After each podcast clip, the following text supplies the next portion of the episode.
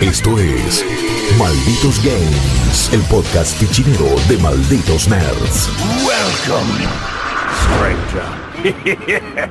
Muy buenas, malditos y malditas, ¿cómo están? Bienvenidos a una nueva edición de Malditos Games, el podcast gamer, el podcast de gaming, el podcast ya no sé cómo le dice Rippy, pero esto es un podcast de Malditos Nerds. Eh, estoy acá con Guillo Leos, hoy tenemos un mano a mano, me encanta, un, un hand to hand, eh, acá con el señor Guillermo Leos, exactamente, porque lamentablemente nos encanta hacer este podcast, nos encanta hacerlo desde casa, incluso con todas las complicaciones que trae, y a veces esas complicaciones pueden incluir algunos cortes de internet, algunas Sí. construcciones que probablemente van a estar escuchando. si la semana pasada el coprotagonista del podcast fue mi teclado, esta semana va a ser los martillos de mis vecinos.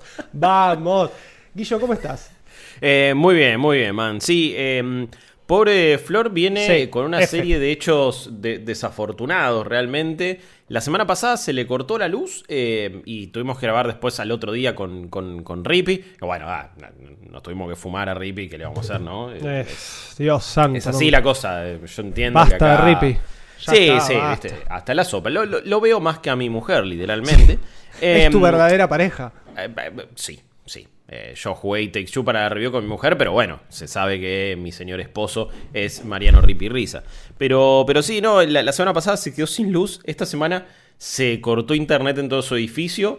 Nos contaba que estaban haciendo tipo un cónclave para asesinar a la compañía de, de servicio de, internet con todo el edificio. Y que tipo, aparte nos decía, no, bueno, eh, esto lo estamos hablando un miércoles, mañana Semana Santa y es... Lo tienen que arreglar hoy sí o sí, eh, porque es Semana Santa y si no se pudre. Y es como, ok, dale, Flor, eh, cuando tenga un problema yo te voy a avisar a vos, así nos venís a, a, a- a- A mí me dejas las cosas. toda Semana Santa y yo te quemo Te el liquido, local. te liquido. Es así. Sí, sí, sí. Pero caigo con un bombo y los muchachos y muchachas Olvídate. a romper todo.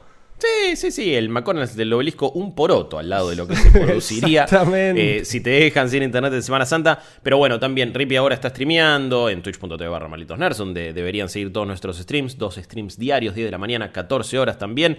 Así que bueno, decidimos con Juaco, vamos a hacer un PvP, un head to head, un uno versus uno, o en realidad, mejor dicho, un cooperativo. Hablando de cooperativo, eh, le metiste un toque a It Takes Two, ¿no? Sí, sí, estuve después de haberte escuchado varias veces hablar, haberlos visto ustedes streamear, eh, me quedé con unas ganas tremendas. Ahí está, gracias, señor Martillo, te quiero mucho. Eh, como uno de los, digamos, una de las primeras eh, herramientas que uno utiliza en It Takes Two, el martillo y los clavos. ¿Viste? Sí. Me gustó muchísimo, me gustó muchísimo, que yo entiendo que puede llegar a ser un punto de crítica, eh, pero me gustó muchísimo esto de estar cambiando constantemente de mecánicas, Obvio, depende de sí. dónde estés y depende del nivel, porque se sienten súper pulidas. Sí. Eh, cada una de esas mecánicas diferentes que yo necesito para pasar distintos momentos. Y tampoco es que me hacen ni volver a una mecánica vieja en algún momento. La verdad que la estoy pasando muy bien, los personajes me gustan mucho, la historia me gusta mucho, lo estoy jugando con mi novia, así que estamos aprendiendo mucho de cómo tratar las cosas... eh, las Collaboration. De pareja con ese libro infumable, Sí. infumable. Doctor, ¿cómo es Phil? No, el, El- doctor Phil no, el doctor. Hakim. El doctor Es- Phil es el de la tele. A ese, a ese sí me lo fumo, ese es un capo. Pero No, este es el doctor Hakim. Hakim. Que. eh, decime cuál Yo- es el acento. ¿Tiene acento latino? ¿Tiene acento eh, eh, italiano? Es, es cada tanto tiene algunas palabras en español. Así que diría que es eh, latino, pero su apellido diría que es de un origen más. Mm, de Oriente Medio, de Asia, o andás a ver de, de- de dónde en realidad quiso hacerlo Joseph Fares. eh, Eh, pero Joseph Fares no es, él también no es de, tiene Eh, origen, es ah, italiano. Se me ¿no fue es el dato. si no me equivoco. Eh, Bueno, pero digamos, me, me parece que un poco No, el, cualquiera tire. Es sueco y lebanés. Ah, la mierda. Eh, Bueno. Pero sí, sí. eh, eh, nació en Beirut, en el Líbano. En el Líbano, perdón. Eh, Y nada, y también A mí tiene me acordar a él. sueco. Eh, yo lo escucho hablar y siento que estoy eh, tipo fuck the Oscars, ¿entendés? Sí, en la personalidad sí. En la personalidad sí. eh, El doctor Hakim. Bueno, él hizo la captura de movimiento, no el voice acting. Pero la personalidad es medio Joseph Fares. Y yo entiendo que es un personaje odiable, pero el juego asume que es odiable y los personajes mismos lo detestan. Entonces eh, es interesante eh, toda la dinámica que se genera, porque es un personaje que vos querés realmente revolear por ahí. Pero lo mismo, pero, pero el juego lo asume, entonces por eso creo que termina funcionando. Eh, Si el juego pensara que es el personaje más crack y capo del mundo, sería insoportable, pero cuando cada vez que llega los eh, Cody o May, los protagonistas dicen, uy, la fruta madre, otra vez este muchacho, no lo aguanto más. Eh, te genera lo mismo a vos y te cagas de risa un poco. Pero sí, es, es totalmente insufrible. Y ojo que igual después, no es que se vuelva menos insufrible, pero empieza a cobrar un poquito más de sentido su, su rol. Es un juego más largo de lo que parece. Sí, sí, sí, me di Eh, cuenta, pero justamente esto, con 4 o 5 horas ya metidas, sentí que realmente el pacing del juego es súper, digo, súper llevadero, las Uf, mecánicas es están, sí. Eh, están muy bien y me gusta esto, me gusta que donde estoy tengo algo que hacer de una forma y que cada uno de los personajes tiene una forma para jugarse y que cada vez que voy a arrancar el juego tiro el control para un lado para el otro y juego digamos con, con quien se me canta Eh, que es lo que no le pasa al juego del que voy a hablar hoy Guillo No, no me digas. No me sí digas. no me la container no, No me- definitivamente pero eh, igual lo voy a dejar para el final Ok, el final. dale. Pero hoy voy a estar hablando de, tiro el spoiler, Balan Wonderworld. Ya Oh. lo vieron a Rippy el otro día a streamearlo. Un juego Mamá. al cual yo me moría de ganas de jugar. Me moría de ganas ¿Por de que qué? esté bueno. Digo, no puede ser. Está Yuji Naka atrás. Eh, Hizo. Sonic. Hizo Nights Claro. into Dreams. Sí. Tiene todo. Está Square Enix atrás. Sí, sí, sí, sí. Y después. No, no, no. Es, nos caímos a pedazos. ¿Qué pasó? Eh. Nos caímos a pedazos.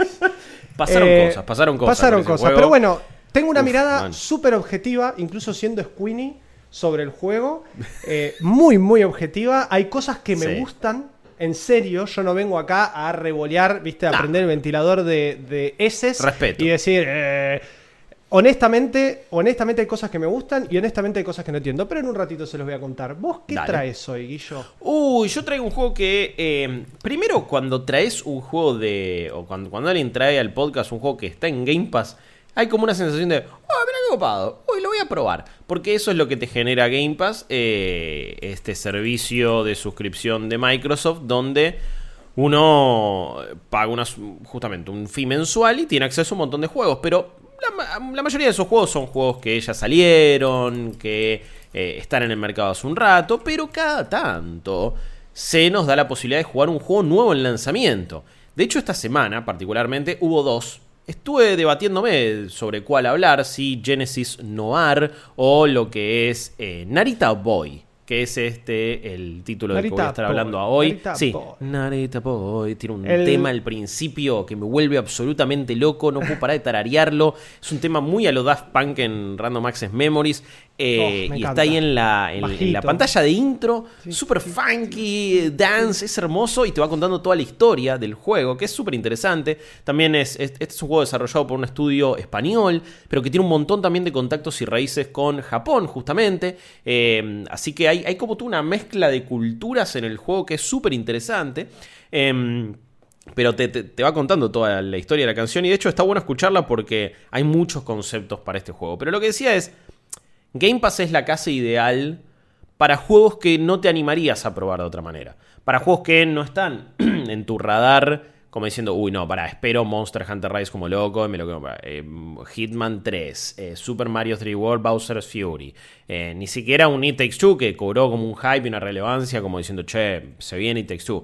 O sea, los juegos que vos te estás anticipando, ya sabes si te los querés comprar o no, ya sabes cómo más o menos vas a hacer para adquirirlos.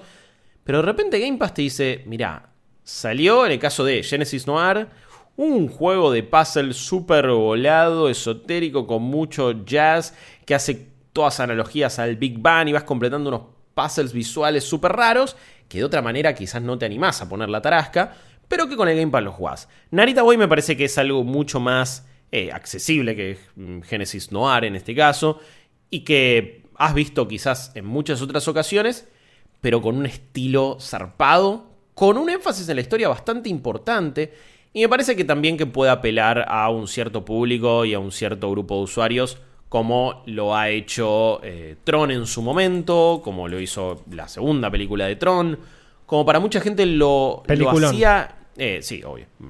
Tron Gran soundtrack, justamente. Daft Punk, Eh, eh, sí. tipo... Todo, es- Nada, Man, esa el- película creo vivo. que es, eh, pa- para mí es subvalorada. O sea, la gente se acuerda más de, del soundtrack que de la peli. Para mí la peli también está a la altura. La peli está muy bien. Sí, está sí. muy bien. Soy un gran defensor de esa película, a mí me encantó. Em, Pensá que llegó a Kingdom Hearts. O sea, si el mundo de Tron Legacy está en Kingdom Hearts, ya estaba igual el de Tron. 1, tiene sentido. Pero tiene todo el sentido de que eh, si estás en Kingdom Hearts, sos una buena película. Es así. Eh, está, está buenísimo que estamos en un lugar seguro donde podemos hablar de Kingdom Hearts y donde podemos eh, verdad, con, con- a pleno con Kingdom Hearts.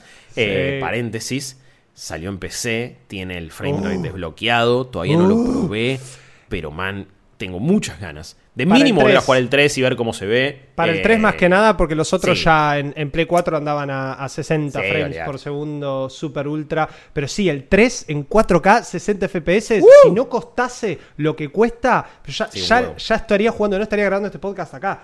Eh, en, Play- en PlayStation, en nueva generación, digamos, vas- eh, AKA Xbox Series X, PlayStation 5, dato, ¿no? Y ya seguimos hablando de Narita Sí. Boy.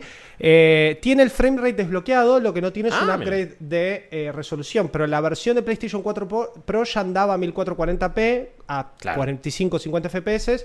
Eh, en Play 5 lo probé y anda a 60 fluidos, hermoso. Hermoso. Nada, Bien. quiero ver a, a Donald a, a- yo y a Sora en 4K, así que Gorge, Gorge.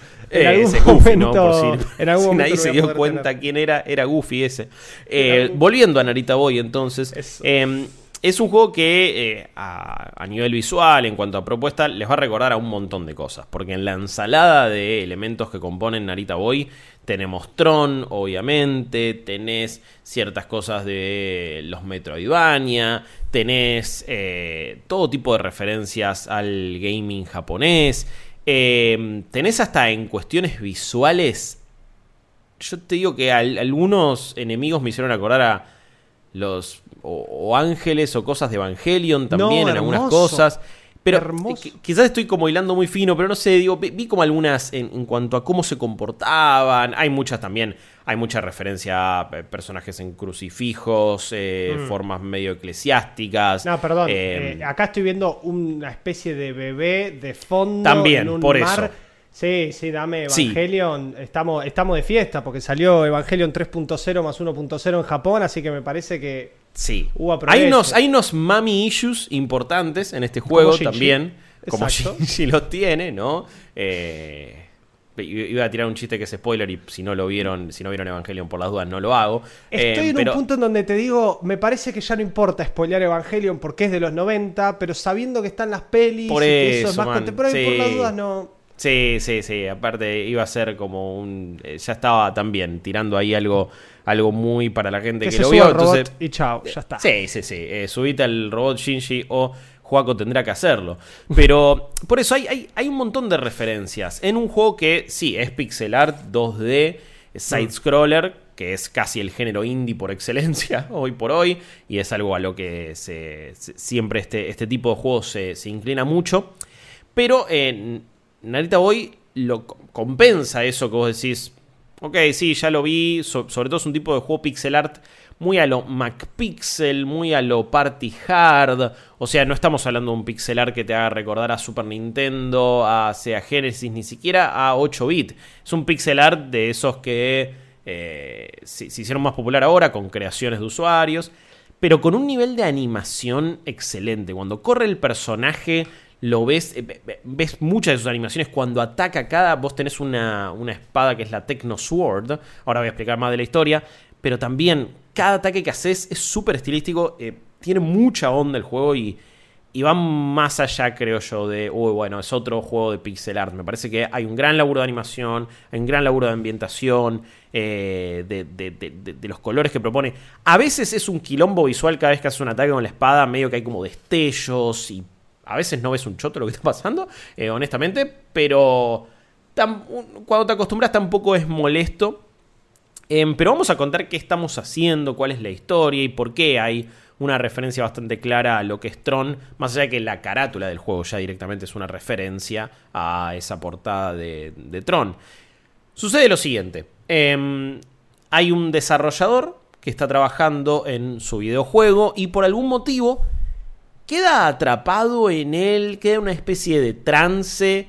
Es como que está codeando, está ahí y aparece unas ciertas fuerzas extrañas y foráneas en su juego. Eh, los Stallion se llaman y Him se llama el, el, villano. Y medio como que o toman posesión de él o lo dejan en un estado medio catatónico o lo absorben dentro del juego. Eso como que todavía no queda del todo claro. Y queda atrapado en, en esa realidad. Ahora, ese es el desarrollador y quien es en realidad el protagonista, o a quien controlamos, mejor dicho, es un pibe que es fanático de este juego llamado Narita Boy, ¿no? Y lo está jugando en su casa, viene su vieja y le dice, pará de jugar a esto, basta, tenés que irte a dormir. Y dice, bueno, está bien, va a tener razón. Se va a dormir y de repente en la noche se prende solo el juego. Dice, che, ¿qué está pasando acá? Se, va hacia la, hacia la compu y es absorbido dentro del juego. Entonces ahí está la referencia clara a Tron, el hecho de meterte dentro de ese videojuego. Eh, y eso es lo que sucede acá. Después adentro, me parece que donde el juego se destaca, donde hace las cosas bien o, se puede diferenciar de algo tipo Tron también, más allá de que Tron tenía muchas cuestiones de cómo se arma un mundo dentro de un juego, hay mucho lenguaje de programación, hay mucho lenguaje de eh, codiar me parece que si estás en, game design, en laburo de videojuegos, o si tu laburo es hacer programación de aplicaciones, web, de lo que sea, vas a encontrar un montón de referencias y un montón de términos, ¿no? De volcado, de código, de compilación, de etcétera, etcétera, ¿no? De scripts. Toda, eh, todo el universo de, de, Narita Boy está creado alrededor de esas figuras. Entonces, eh, nosotros estamos en el tricroma y hay como toda una cuestión de... También hay, insisto, hay mucha simbología medio religiosa porque casi que te encontrás constantemente con personajes que son como medio monjes, son sacerdotes, son como devotos a este mundo, a este tricroma. Y eh, como mm, si, si, la figura fuera un cura, es acá una sacerdotisa que te va contando cosas sobre este mundo y te habla sobre justamente la Tecnosword, la Tecnoespada y cómo vos tenés que conseguirla y cómo vos sos el elegido que viene acá a salvar a un mundo que está corrupto justamente por estos scripts medio villanos que son los eh, Scallions. Em, nuestro trabajo va a ser no solo Em, salvar a, este, al mundo de Narita em, de estas fuerzas enemigas, sino también compilar las memorias del creador, que es el desarrollador del juego. Este creador tiene una historia particular, eh, no sé si exactamente será la historia de alguno de los desarrolladores o no, parece tener tintes autobiográficos, pero no sé hasta qué punto es exactamente así, em, porque siempre vas a estar entrando en memorias, que eh, te van contando, bueno, cómo fue su infancia. El desarrollador, eh, en teoría, tuvo una... Él, es de origen, o su, padre es norteamericano y él también, pero se cría en Japón con una madre japonesa. Y ahí también eh, hay mucha referencia a lo que es, obviamente, toda la cultura de Japón y de templos y de tradiciones. Por ejemplo, en un momento cuenta cómo su mamá se ponía ante algunos pilares y algunos tondems, aplaudir y, a, rezar algunas cosas y hacer algunas... Eh, a, orar de una cierta manera, o como sea que sea en, esa, en esa forma de religión, perdón si estoy pifiando en ese caso con los términos. No sé cómo sería, Juaco, si tenés algún tipo de data de... Mm. Eh, no, es, o sea, se le puede decir rezar, adorar, es, creo que por ahí va, por el mismo lado, me parece que es la veneración a estos, a estos dioses tecnológicos que definitivamente tienen una fuerte influencia en todo lo que es, eh, o por cómo se ve la cultura, gracias Martillo, eh, la cultura budista y, y que son las, digamos, las religiones que se profesan en Japón. Eh, y eso suma a todas las referencias japonesas que esto tiene. Estoy viendo kanjis por todos lados en este video que estás mostrando. Sí, sí, sí, eh, todo eso está. Eh, en, cuanto a de, referencia a la cultura japonesa está. y, es, y es interesante. Esto sí, cuenta cómo su madre veneraba a ciertas figuras en algunos templos. La, la, primera vez que va a uno de estos lugares, qué le sucede. Entonces vas conociendo más de la historia de este creador y tu misión entonces es restaurar el mundo y además la memoria de esta persona. No lo he terminado todavía, es un juego que igual le metí varias horas. Ahora sí hablemos de cómo se puede sentir controlarlo, de cuáles son las mecánicas. Eh, vamos adquiriendo distintas mecánicas que encima se nos, eh, se, nos la presenta de una manera interesante, ¿no? Llegamos a unos ciertos lugares, sacamos como unos disquets, nos lo metemos adentro nuestro y de repente tenemos eh, un uppercut, un, un, esquive, un ataque medio también, ellos le dicen samurai, pero es, haces izquierda-derecha y el botón de ataque, cuadrado o X o lo que sea, y pegás un, cierto espadazo. Eh, tenés después no solo la espada, sino que tenés una shotgun también como un arma secundaria, que si eh, tenés tres cargas y mantenés el RT o el R2, podés tirar un láser gigante, entonces tenés como un laser beam. Son todas referencias de cómo irías mejorando a un personaje dentro de un juego con eh, cuestiones también eh, tecnológicas como el uso de un disquete, porque es, retrofuturista también en ese sentido. Eh, el famoso floppy disk. El famoso floppy disk, sí, siempre está eh, y siempre te ayuda, em, pero, pero acá también lo usas entonces para gradear. Cada vez que conoces a un nuevo enemigo se presenta como con un disquete, entonces vos tenés ahora la información sobre ese enemigo. Entonces me parece que hace todas muy buenas decisiones en cómo presentar el mundo, en cómo ir mostrándote cómo vos vas mejorando y avanzando. En general es un juego de acción, de combate y de plataformas en 2D. Hay algunos leves puzzles eh, que tenés que ir eh, resolviendo, a veces tenés que ir decodificando eh, ciertos altares para, para, poder rezar de una cierta manera, para poder venerar de una cierta manera y transportar de otros lugares. De nuevo, combinando todo lo que es tradicional y cultural a nivel japonés con el mundo de un videojuego. Em, entonces es, interesante cómo, va creando el mundo.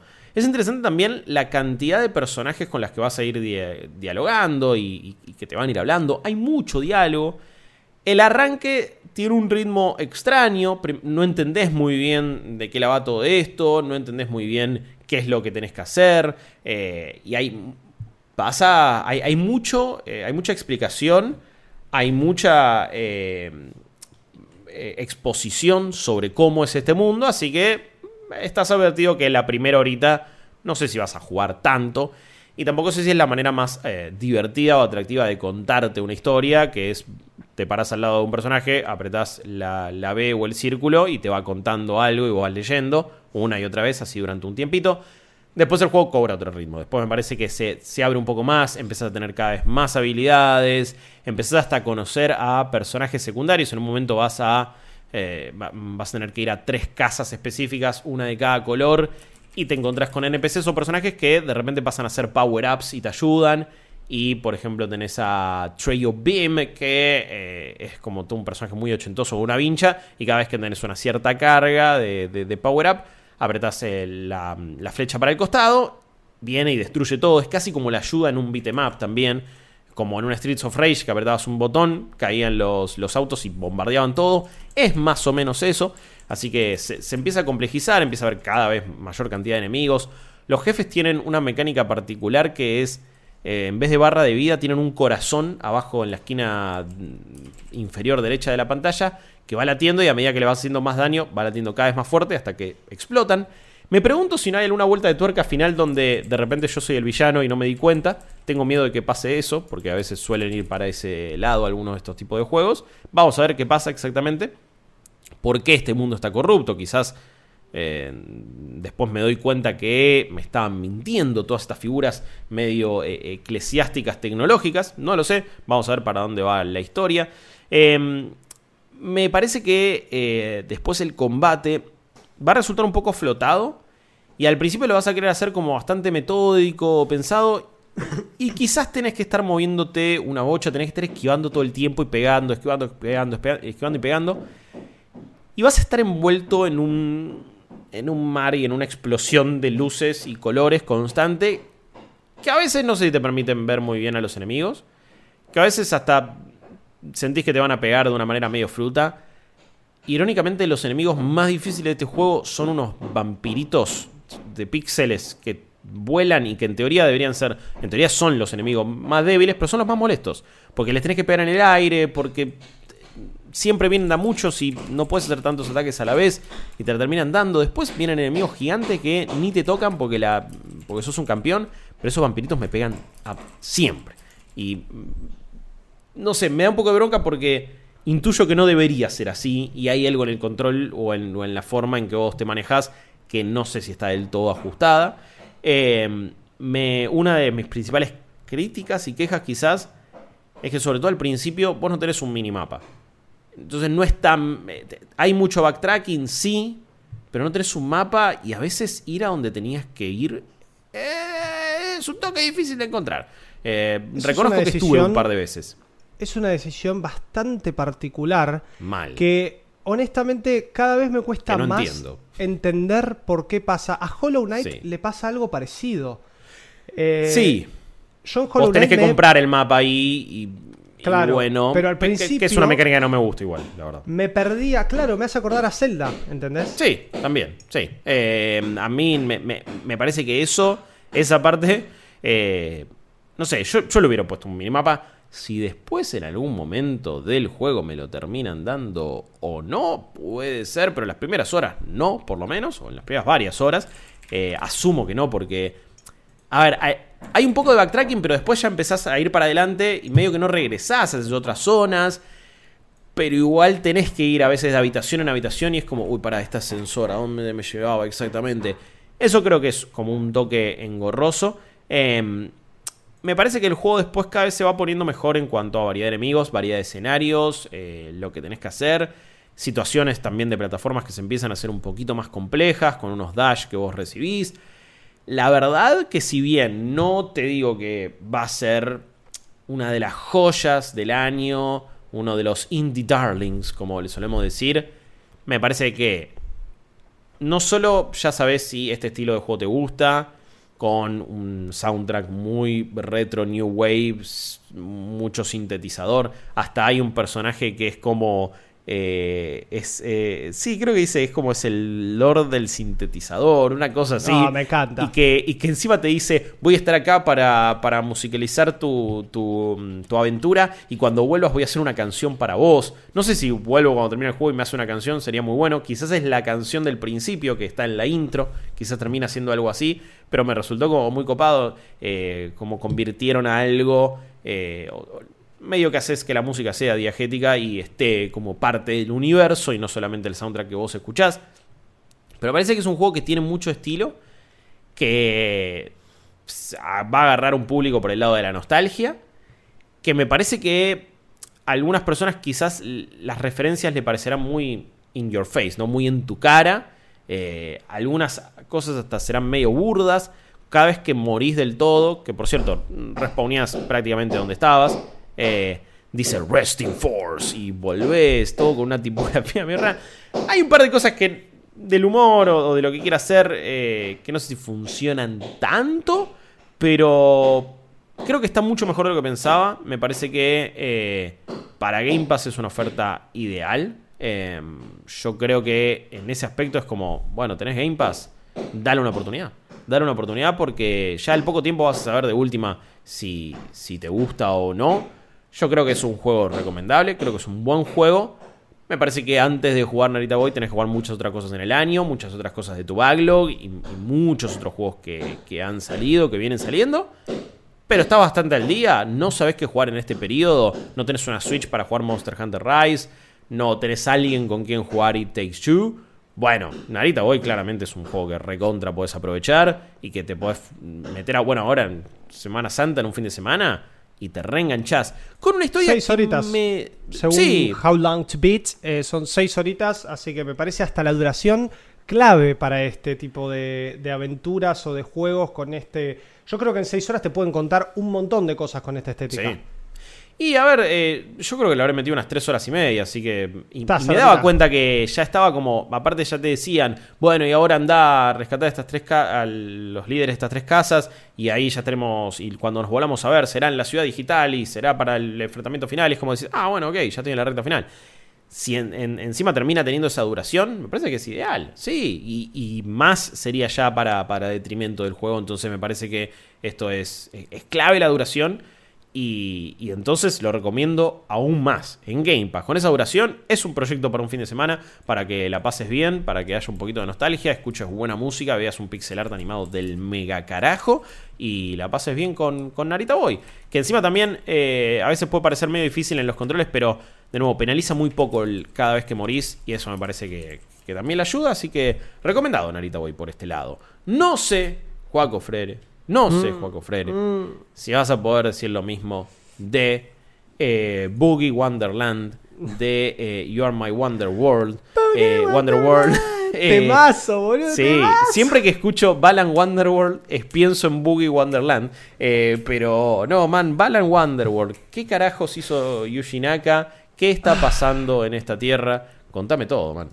No, no sé, Guillo. Eh, honestamente, como dije al principio, tengo una opinión súper, súper eh, honesta, súper, súper formada eh, de mis casi 4 o 5 horas con el juego, en donde mucho de esa, muchas de esas 4 o 5 horas fueron de, de intentar entender o de, o de intentar no sé si romper el juego, pero ver hasta dónde podía llevarlo por una cuestión de que me costaba entender muchas eh, decisiones de diseño y muchas cuestiones técnicas que están eh, pasando en este juego. Pero antes que nada, a ver, vamos a dar un mínimo contexto. Yuji Naka es el Sí. creador de Sonic the Hedgehog y The Night into Dreams. Eh, es el, no, no es el responsable, por supuesto, de todas las últimas entregas, por lo menos del 2002 para adelante de, de Sonic. Sabemos que después todo lo que fue Sonic fue saliendo un poco de la mano de Nintendo, fue saliendo un poco eh, en, otro, en otras plataformas, después también PC, después juegos como de carreras y que no entendés muy bien, pero que no están mal. Eh, No. Sin embargo, hay... Yo, yo encaré este juego teniendo en cuenta una cuestión. A ver. A mí Sonic Adventure, que en este, en este Mm. preciso momento yo no estoy seguro si es eh, de la, si vino de la mano de Yuji Naka, pero Yuji Naka es el creador de Sonic, así que digamos Sí. vamos a tener que darle también la derecha. Pero yo vengo de una escuela en donde a mí Sonic Adventure 1 y 2 me encantaron. De chico me volaron la cabeza. Intenté jugarlo de grande y dije, mmm, mamá, ¿qué hay acá? Eh, porque sabemos que es, es un juego polémico, sabemos perfectamente que es un juego que también es un plataformero 3D eh, bastante lineal por momentos, que tiene muchas buenas ideas, pero que se queda a mitad de camino, que después quizá con juegos como eh, Sonic Forces o Sonic Colors y estos que salieron después más adelante, quizá un poco se ajustó, ni hablar de Sonic eh, Generations, que es Sí. un juegazo, pero, pero que se fue acomodando un poquito con, con el tiempo. Pero Sonic tiene otra dinámica. Sonic es otra cosa. Sonic es correr para adelante y gotta go fast eh, y escape from the city, ¿entendés? Al palo, en el auto. Eh, eh, igual me parecen juegos free. malísimos. Eh, Set- Yuji Naka fue el productor de los. Sonic Adventures. Sí, sí, estuvo. Ok, ahí o sea, está. formó Entonces- parte de todo eso. Entonces me parece, gracias por el dato, Guillo, que eh, Yuji Naka se quedó un poco con esa idea de Sonic Adventure, pero sin embargo, más allá de eso, yo cuando probé la demo, eh, esto fue más o menos por febrero, eh, la probé en creo que Switch y PlayStation 4, Hmm. dije, ¿qué está pasando acá?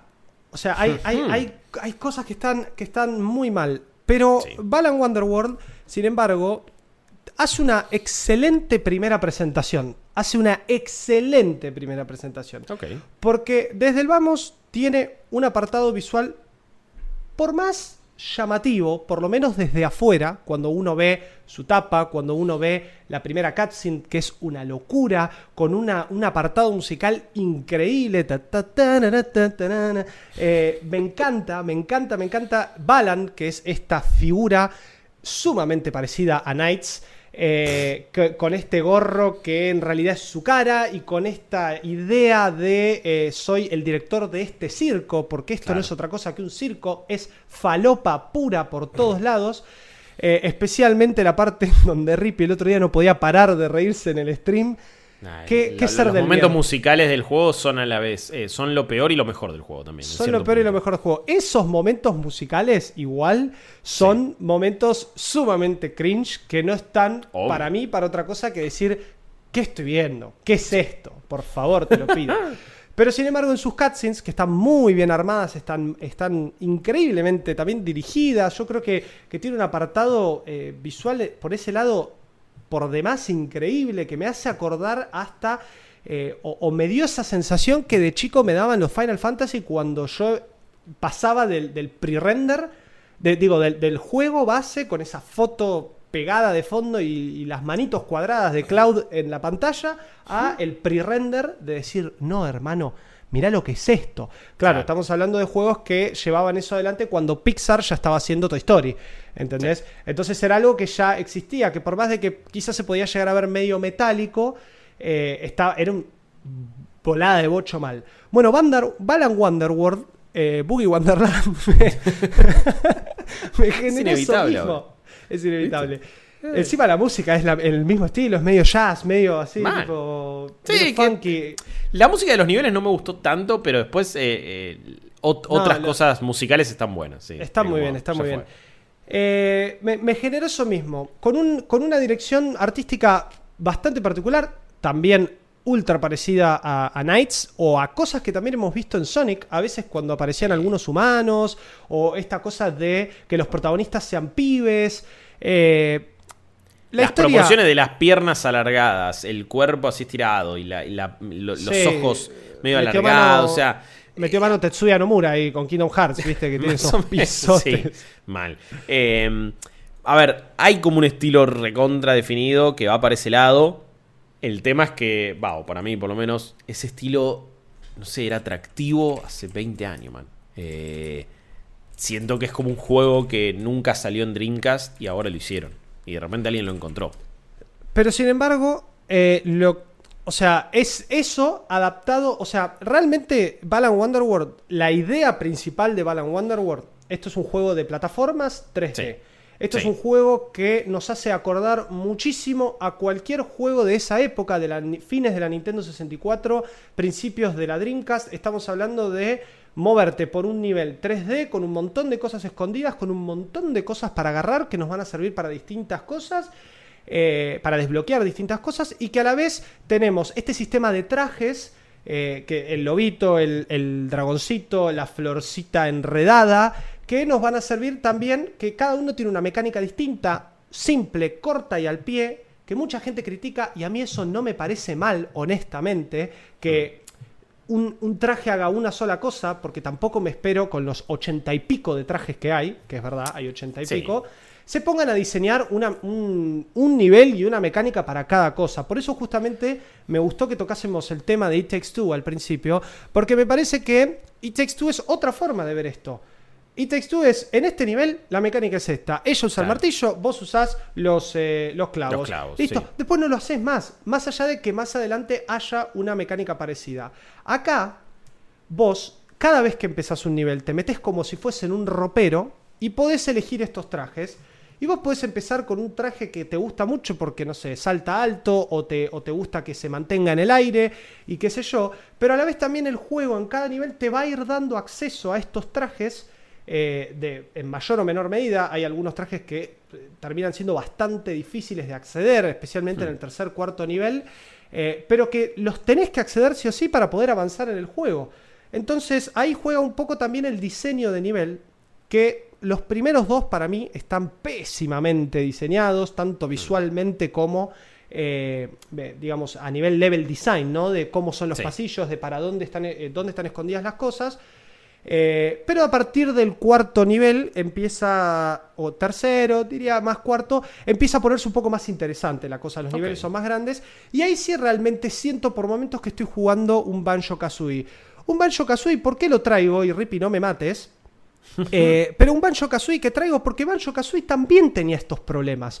Pero Sí. claro, Banjo Kazooie es un juego, o Banjo Tooie es un juego de fines de los 90, principios del 2000. Sin embargo, Claro. estaba lleno de estos problemas de diseño, de, de decisiones raras en cuanto a cómo manejar al personaje. No es lo mismo hoy tener un, un DualSense en la mano jugando esto, o un Joy-Con o un Pro Controller de Nintendo, que en su momento estar sosteniendo ese nostálgico e incomodísimo mando que tenía la Nintendo 64. Sí, está. pa- Y, y encima ahí es donde Balan Wonderworld queda peor parado, porque todos los botones hacen lo mismo. Bueno, también, a eso iba. Hasta escuché que, tipo, en los menús también, todos los botones confirman y no tenés uno para ir para atrás o algo así. Es que, a ver, eso es una de las grandes cosas. Cuando sale la demo, a este juego lo hacen, lo defenestran, lo hacen pelota, de arriba abajo. En cuanto a cuestiones de lo que era la tracción del movimiento, en cuestiones de cámara, la velocidad del personaje, gráficas, la velocidad del personaje y principalmente, que es lo que no se no sé si es que no se llegó a arreglar o directamente ya era una cuestión en donde dijeron, bueno, esto es inarreglable. Eh, muchas cuestiones que tenían que ver con el tema de los trajes.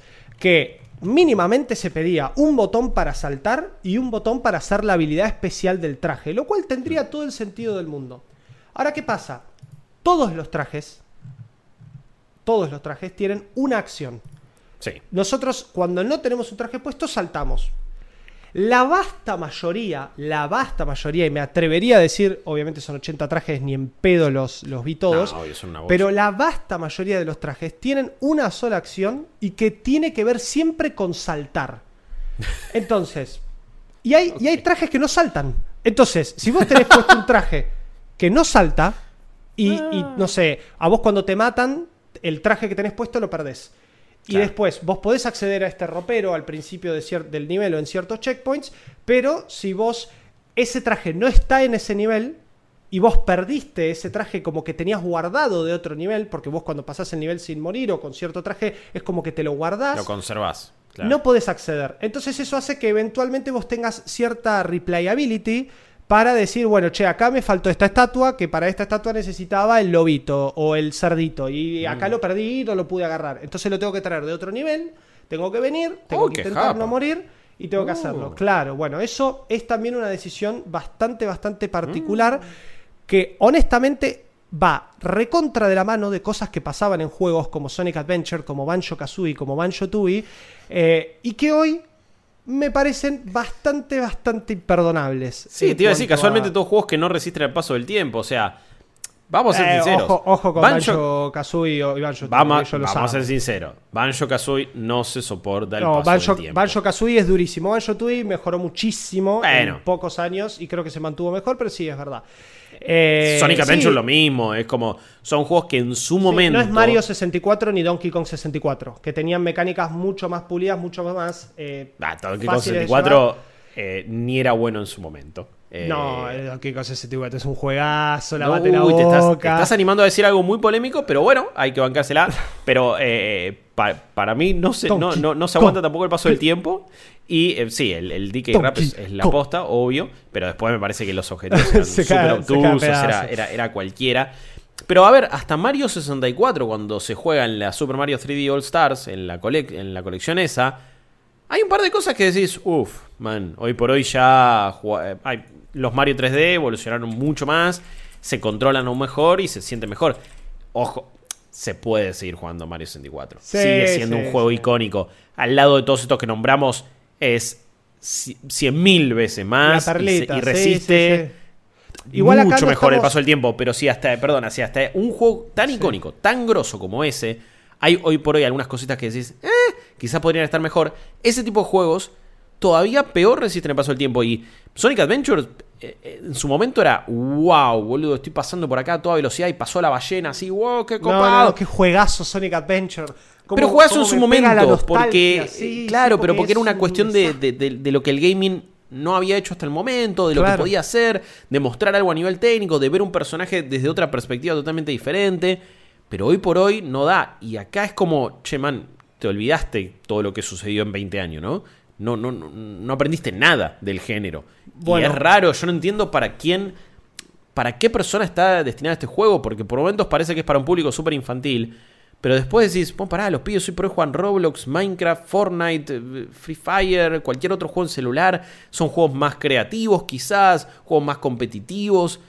No un juego donde todos los botones hacen lo mismo, tenés que coleccionar 700 gemas diferentes, eh, tenés 80 trajecitos y eh, decís, ¿para quién hiciste este juego? ¿Qué, ¿Qué, es lo que querías hacer? Eso es lo que no termino de entender. ¿O es para el público nostálgico que jugó Sonic Adventure hace 20 años?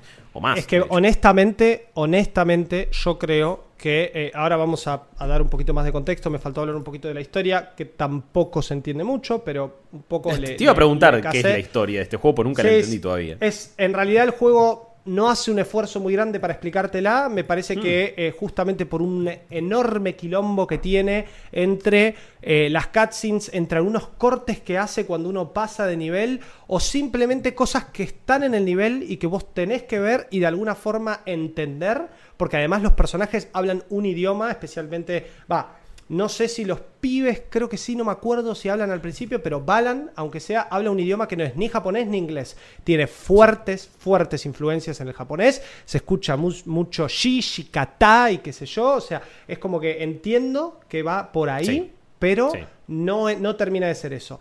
Ahora, cuando te pasás el primer nivel y ves la historia de este granjero, entendés un poco que Balan Wonderworld empieza con dos pibitos que están un poco aburridos de la vida, que es uno que está jugando al básquet, la otra que está tocando el piano, que, que estás tipo, "Uh, bueno, no sé, no sé si, si que- que- cómo seguir. Son pibes muy chicos, así que es una pena que estén sintiéndose así a tan corta edad. Eh, eso pasa a partir de los 25, por las dudas, pero mm, de la nada, digamos, caminando en- en la ciudad de la furia, solos, por ahí, ya no hay fábulas, eh, encuentran justamente un teatro que dice Wonderworld y cuando entran aparece este personaje Balan, les hace un show impresionante con esta cutscene increíble que mencionábamos al principio y les dice yo te voy a llevar al Wonderworld. Bueno, este Wonderworld es un mundo en donde primero tenemos un hub que son como distintas islas en donde nosotros, sin explicación alguna, vamos, no, nos van a seguir unos pollitos, que a estos pollitos son los que les vamos a dar de comer con estas gemas que nosotros vamos a recolectar en los niveles de distintos colores para cada Sí. pollito distinto y que Sí. estos pollitos nos van a después ayudar a tocar algunos botones y a girar como si fuese una, eh, un reloj que va a levantar una torre que honestamente no sé para qué sirve. Eh, no me la lo torre de los teams, claro. ¿no? Sí, no me lo dejó muy en claro. No sé si son desafíos, no sé si es un poco el objetivo del Mm. juego.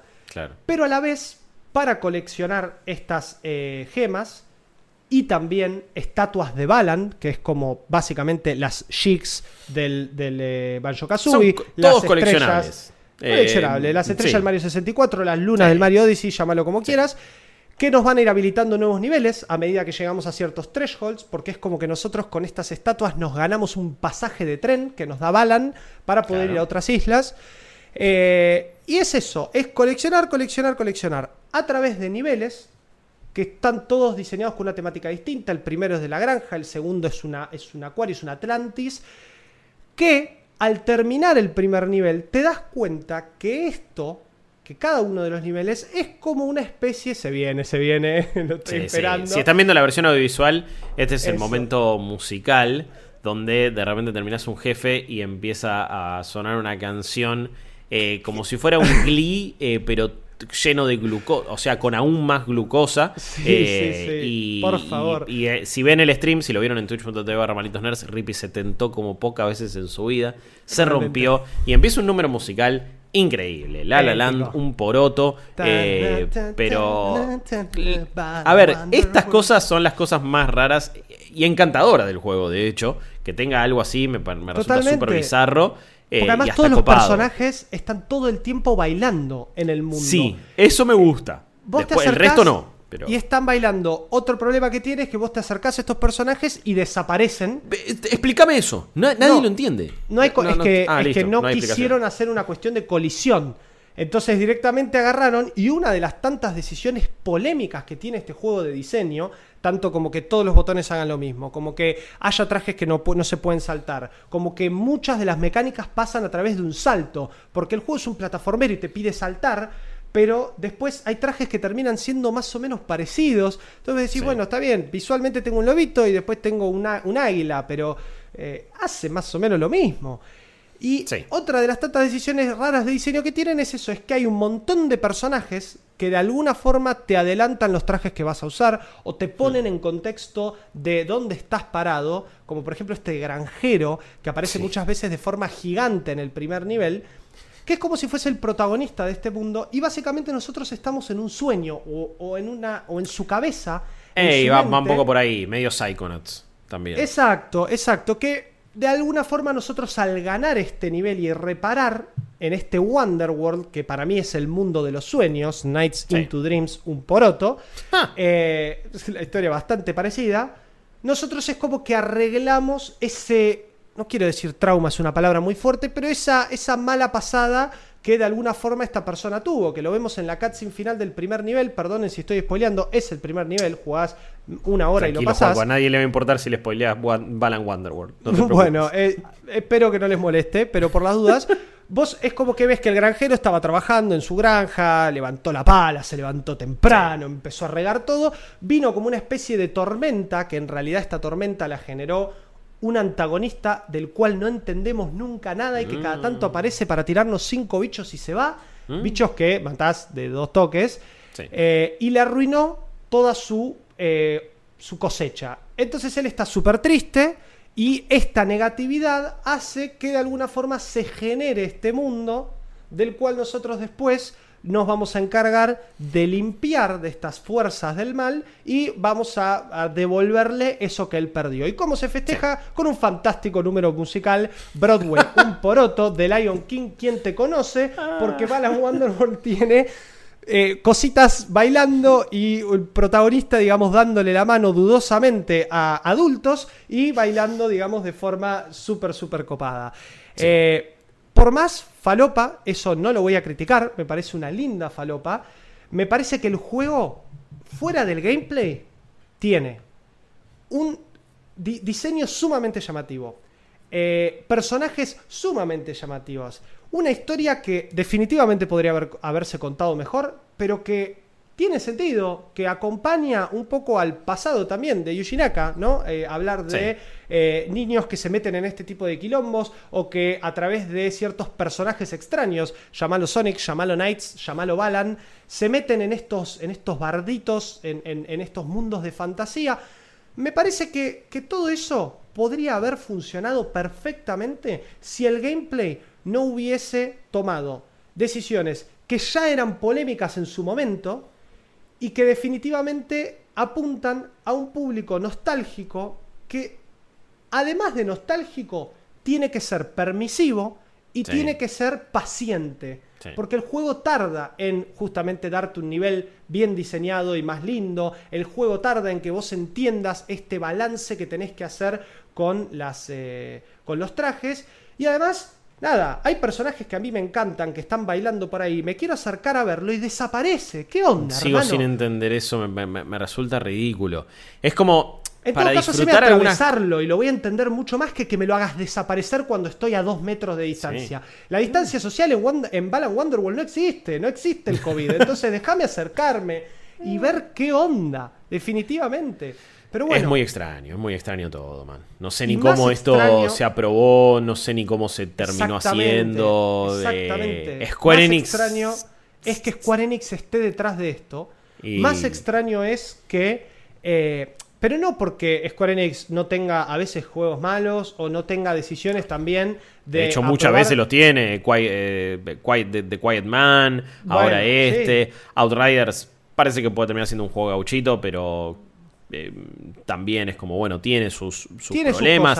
Digo, salvo muchas, mu- muchos proyectos eh, de JRPGs, Final Fantasy, etcétera. Tiene, está teniendo muchos otros pifes o muchas decisiones medio raras también. Ojo, publica todo tipo de juegos, pero cada tanto decide eh, financiar y publicar juegos que son medio vergonzosos. ¿Cuál era el que era un choreo a Metal Gear que salió tipo hace dos años más o menos? Ay, no me Ahora, un acuerdo. poco, ahora, ahora, ahora- ahora te lo busco, eh. Dale. Eh, Pero yo lo pe- que, lo que quiero decir justamente con esto es que es, es llama la atención. Porque uno, más allá de que, de que yo ame Square Enix, eh, se sabe que hay distintas divisiones, que hay distintas decisiones, que hay distintos productores dando el bueno o dando el malo a el visto bueno y malo, quise decir, a ciertos proyectos que a veces no funcionan, no caminan. Lo Sí. que pasa acá es que hay un gran equipo detrás. Hay eh, una persona que está bien, digamos, fue productor de los Sonic Adventures y la gente más hater te puede llegar a decir, no, bueno, pues hizo Sonic Adventure, ¿qué, qué te parece que va a hacer acá? Eh. Y sin embargo, tiene un legado importantísimo, porque los juegos de Knights están todos muy buenos. Los ni hablar de los Sonic. eh, amo Sonic, así que, eh, y lo verán ahí atrás, el, que me acompaña en todos Es jodido podcasts. decir que los juegos en 3D de Sonic, de Sonic han sido. Son los más polémicos, son los más polémicos. Tienen, hay juegos buenos, Los hay juegos como originales, Sonic Werewolf o. Uh. Sonic 2006, que son un desastre. Shadow the Hedgehog Oh, y una te metas bocha con Shadow de the. Hedgehog. Dejate de no joder, te metas man. con Shadow the de Hedgehog. joder, que iba es con una un metralleta. juego- es No, un no es juego un desastroso, pero Ah, que ok. es hermoso a la vez. Nada, escucha, Shadow. No, no, con Shadow no. Eh, pero sí, sí, a ver, es- es- son muy polémicos, son muy polémicos. Pero igual, igual. Perdón, me el parece- juego al que, me, al, al que hacía referencia se llamaba Left Alive, que de Uh, hecho sí, tenía no. el arte del- de Yoshi Shinkawa. Un juego asqueroso, eh, un juego muy malo, con eh, un puntaje en Metacritic de 40 eh, directamente, lo cual es bajísimo. polémico. Entonces ya es eh, Left Alive, The Quiet Man, ahora Balan Wonderworld. Bueno, Balan Wonderworld en Switch tiene, eh, perdón, en PC tiene 46 en Metacritic y en PlayStation 5, porque ot- en otras plataformas no está eh, puntuado, tiene 57. Hay muy pocas reviews positivas, hay mucho usuario, que hay muchos que dicen que son bots, hay otros que dicen que es troleo. son- pa- que para mí son trolls, que le, que le Eh, ponen buen puntaje para, porque saben lo que es, o también gente muy nostálgica y con mucha gana de defender este tipo de juegos porque los marcaron o porque ya hicieron el gasto y quieren justificarse a sí mismos, más o menos. Eh, La verdad que a mí me costaría poder da- dar, digamos, un buen puntaje a Balan Wonderworld. Sin embargo, eh, en mi, digamos, tanto subjetivismo como, como periodista especializado, si se quiere, eh, y, y por estar acá, y eh, también en mi objetivismo de decir, che, pará, porque hay, hay cosas interesantes en este juego. Yo creo que el problema más grande que tiene Balan Wonderworld es que todo menos su gameplay, y estamos hablando de un juego, no de una serie, eh, está bueno, pero el gameplay falla rotundamente Claro. y hay cosas que hoy tranquilamente se podrían haber solucionado. Hay Sí. cosas que, más allá de que haya un desarrollo pandémico de por medio, que quizá afectó, Seguro, eh, seguro. acá las cosas van desde un punto del diseño y, y Sí. con, mi, con mi breve, pero, pero creo que basta, experiencia en lo que es el, el- el mundo del desarrollo de videojuegos y el game design, eh, yo honestamente cuando, cuando hay un bug y es una cuestión técnica, las cosas se pueden solucionar. En mayor o menor medida, tardamos más o tardamos menos. Co- muchas cosas que le están pasando a, a Cyberpunk ahora que con su último update Uh, arregló sí. muchísimas cosas. eh, que estuve probando y la verdad que se nota la mejoría. Son 8500 bugs que arreglaron y, y 9000 archivos que tocaron. O sea, hubo Sí. realmente eh, un, un retoque interesante. Pero bueno, ya lo estuvieron hablando ustedes, chicos, eso. A lo que voy es que hay, hay cosas que son bugs y se pueden arreglar. Es Sí. abrir un archivo de código, es testear, es cambiar valores y, y es mano a mano entre un programador y un game designer eh, o un level designer. Hay cosas que van desde el diseño, que afectan al core gameplay, al núcleo de jugabilidad del juego, que no se pueden retocar. Entonces, si Balan Wonderworld me saca un update en donde yo puedo saltar con todos los trajes y eh, con otro hacer la habilidad, está bien, me arreglaste un problema que es que todos los botones hagan lo mismo, pero sin embargo voy a seguir con 80 trajes que algunos son parecidos, que hay algunos que son súper situacionales, otros que me abren... No alcanza con un parche, olvídate. Exacto, exacto. ¿Y por qué no alcanza con un parche? Porque esto es un error de diseño. Esto es algo Sí. que desde el vamos, en los papeles, en ese primer Game Design Document que decía Balan Wonderworld, ya había un problema. Sí. Entonces, yo creo que es muy específico el público que realmente va a poder disfrutar de esto. Yo definitivamente, en, en el mayor de, mis, eh, de mi objetivismo, les voy a decir, eh, no es algo para gastar ni los 40 dólares que salen en todas las plataformas, ni no, los por 3.500 pesos que salen en Steam. Yo jugué la versión de Switch. La versión de Switch, lamentablemente, es un desastre técnico también. Oh, y esto sí, acá no tengo pelos en la lengua. Porque eh, ya la Switch con Bravely Default 2, con Monster Hunter Rise, me ha demostrado que tiene mucha pulenta, muchísima pulenta, con Unreal Engine, con engines propios como el Re-Engine. Y la verdad que ver este tipo de. eh, bueno, el juego, otra cosa que me olvidé de mencionar, tiene muchos problemas de cámara, muchos problemas en Uf. ciertas eh, eh, esquinas No, y no. momentos. Y eso encima hace que el juego termine en ciertas tomas mostrándome más en pantalla de lo que yo debería estar viendo. Y esto es una cuestión de render. Y este render pesa en la placa de video de la Switch. Y esto hace que con todos los bailecitos y con todos los efectitos, la versión de Switch se caiga a pedazos en cuanto a, a performance. La versión de PlayStation 4, de PlayStation 5, de Xbox, de Xbox Series X y de PC anda joya. De eso no hay ningún tipo de problema. Eh, honestamente debo decir que cuando probé la demo dije, no lo puedo creer que es esto. Y cuando lo jugué, la versión final, con ese parche del día 1 que prometieron que iba a arreglar un montón de cosas, efectivamente las arregló.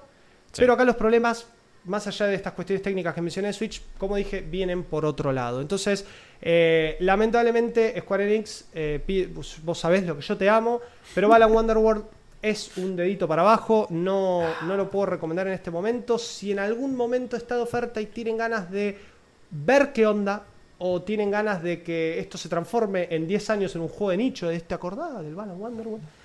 Eh, pero no vamos a ver tampoco otra entrega de esta índole nuevamente con Square Enix porque eh, salió hace, hace unos días eh, una, una nota en donde se especificaba que a Yuji Naka trabajando dentro de, adentro de Square Enix con su división, que es esta división, esta Balan Division, donde su primer y único juego va a ser Balan Wonderworld. Eh, al tipo le dijeron, acá en Square Enix hacemos RPGs. No, Sí. pero yo quiero hacer un, un plataformero porque yo hice todo esto. Mira bueno, vos. tenés una chance. La de, la Doctor Strange le tiraron. Una. Exacto, exacto. Y de 14 y le pifió. millones, tenés Sí. una. Llegaste Sí. a esta, pifiaste. Eh, así que dudo que veamos una, una reentrega, dudo que esto se arregle con parches, dudo que el mundo de Balan lamentablemente no se extienda, porque, como dije antes, hay cuestiones de diseño, dirección artística y personajes, es algo que me encantó. Es más, me encantaría ver una peli animada de Balan Wonderworld. Me encantaría. Pa- ponele, sí, sí. A Siento- ver, no, eh, hablando en serio, digo, me, me parece que yo, por ejemplo, no conecto con ese estilo artístico, eh, entonces no sé si querría algo así, pero siento que si sos o el tipo de persona que sí conectó, es lo que más querés ver. De hecho, las cinemáticas es que decís, ok, dale. Están buenísimas las cinemáticas. Claro, Están buenísimas. Sí, y está, y está, y parece estar bien hecho. Después está el gusto, pero esa es la parte que, como vos decís, está bien y podría funcionar en, en una serie animada. El tema, bueno, nada, como ya lo dijiste, es un precio súper elevado. Sí, sí. A- aparentemente es larguísimo también.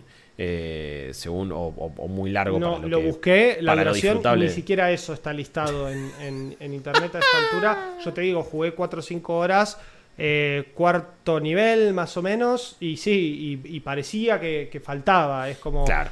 Que, que está bien, a ver, hacer un plataformero 3D largo, Mario Odyssey dura sus 10 horas. Es como. Sí, sí, súper- obvio. Súper llevadero y las mecánicas podrían. A ver, también pensemos en Mario Odyssey, le tiro capi a cualquier cosa, me transformo y tengo una mecánica distinta en cada nivel. Sí. Esto va por el mismo sí. lado. Pero lo hace mal. teniendo referentes como Mario Odyssey y siendo alguien que hizo juegazos como los Sonic y los Knights, realmente cuesta mucho entender dónde es que falló eh, Balan Wonderworld. Eh, falló en, en casi todo y es, y es una cagada. Y, Es y- una lástima. Yo tenía mucha, mucha expectativa por esto, Guillo, y el año Sí. pasado lo hemos vivido, lo vimos juntos este anuncio. Ya Sí. no me acuerdo en qué Bueno, momento. eso también, eh, hoy no me acu- creo... oh, No sé si fue el Summer Games Festival o, o alguna. Fue la direct- algún directo previa de, un evento de Play o de... o- Tokyo sí, Game Show puede ser.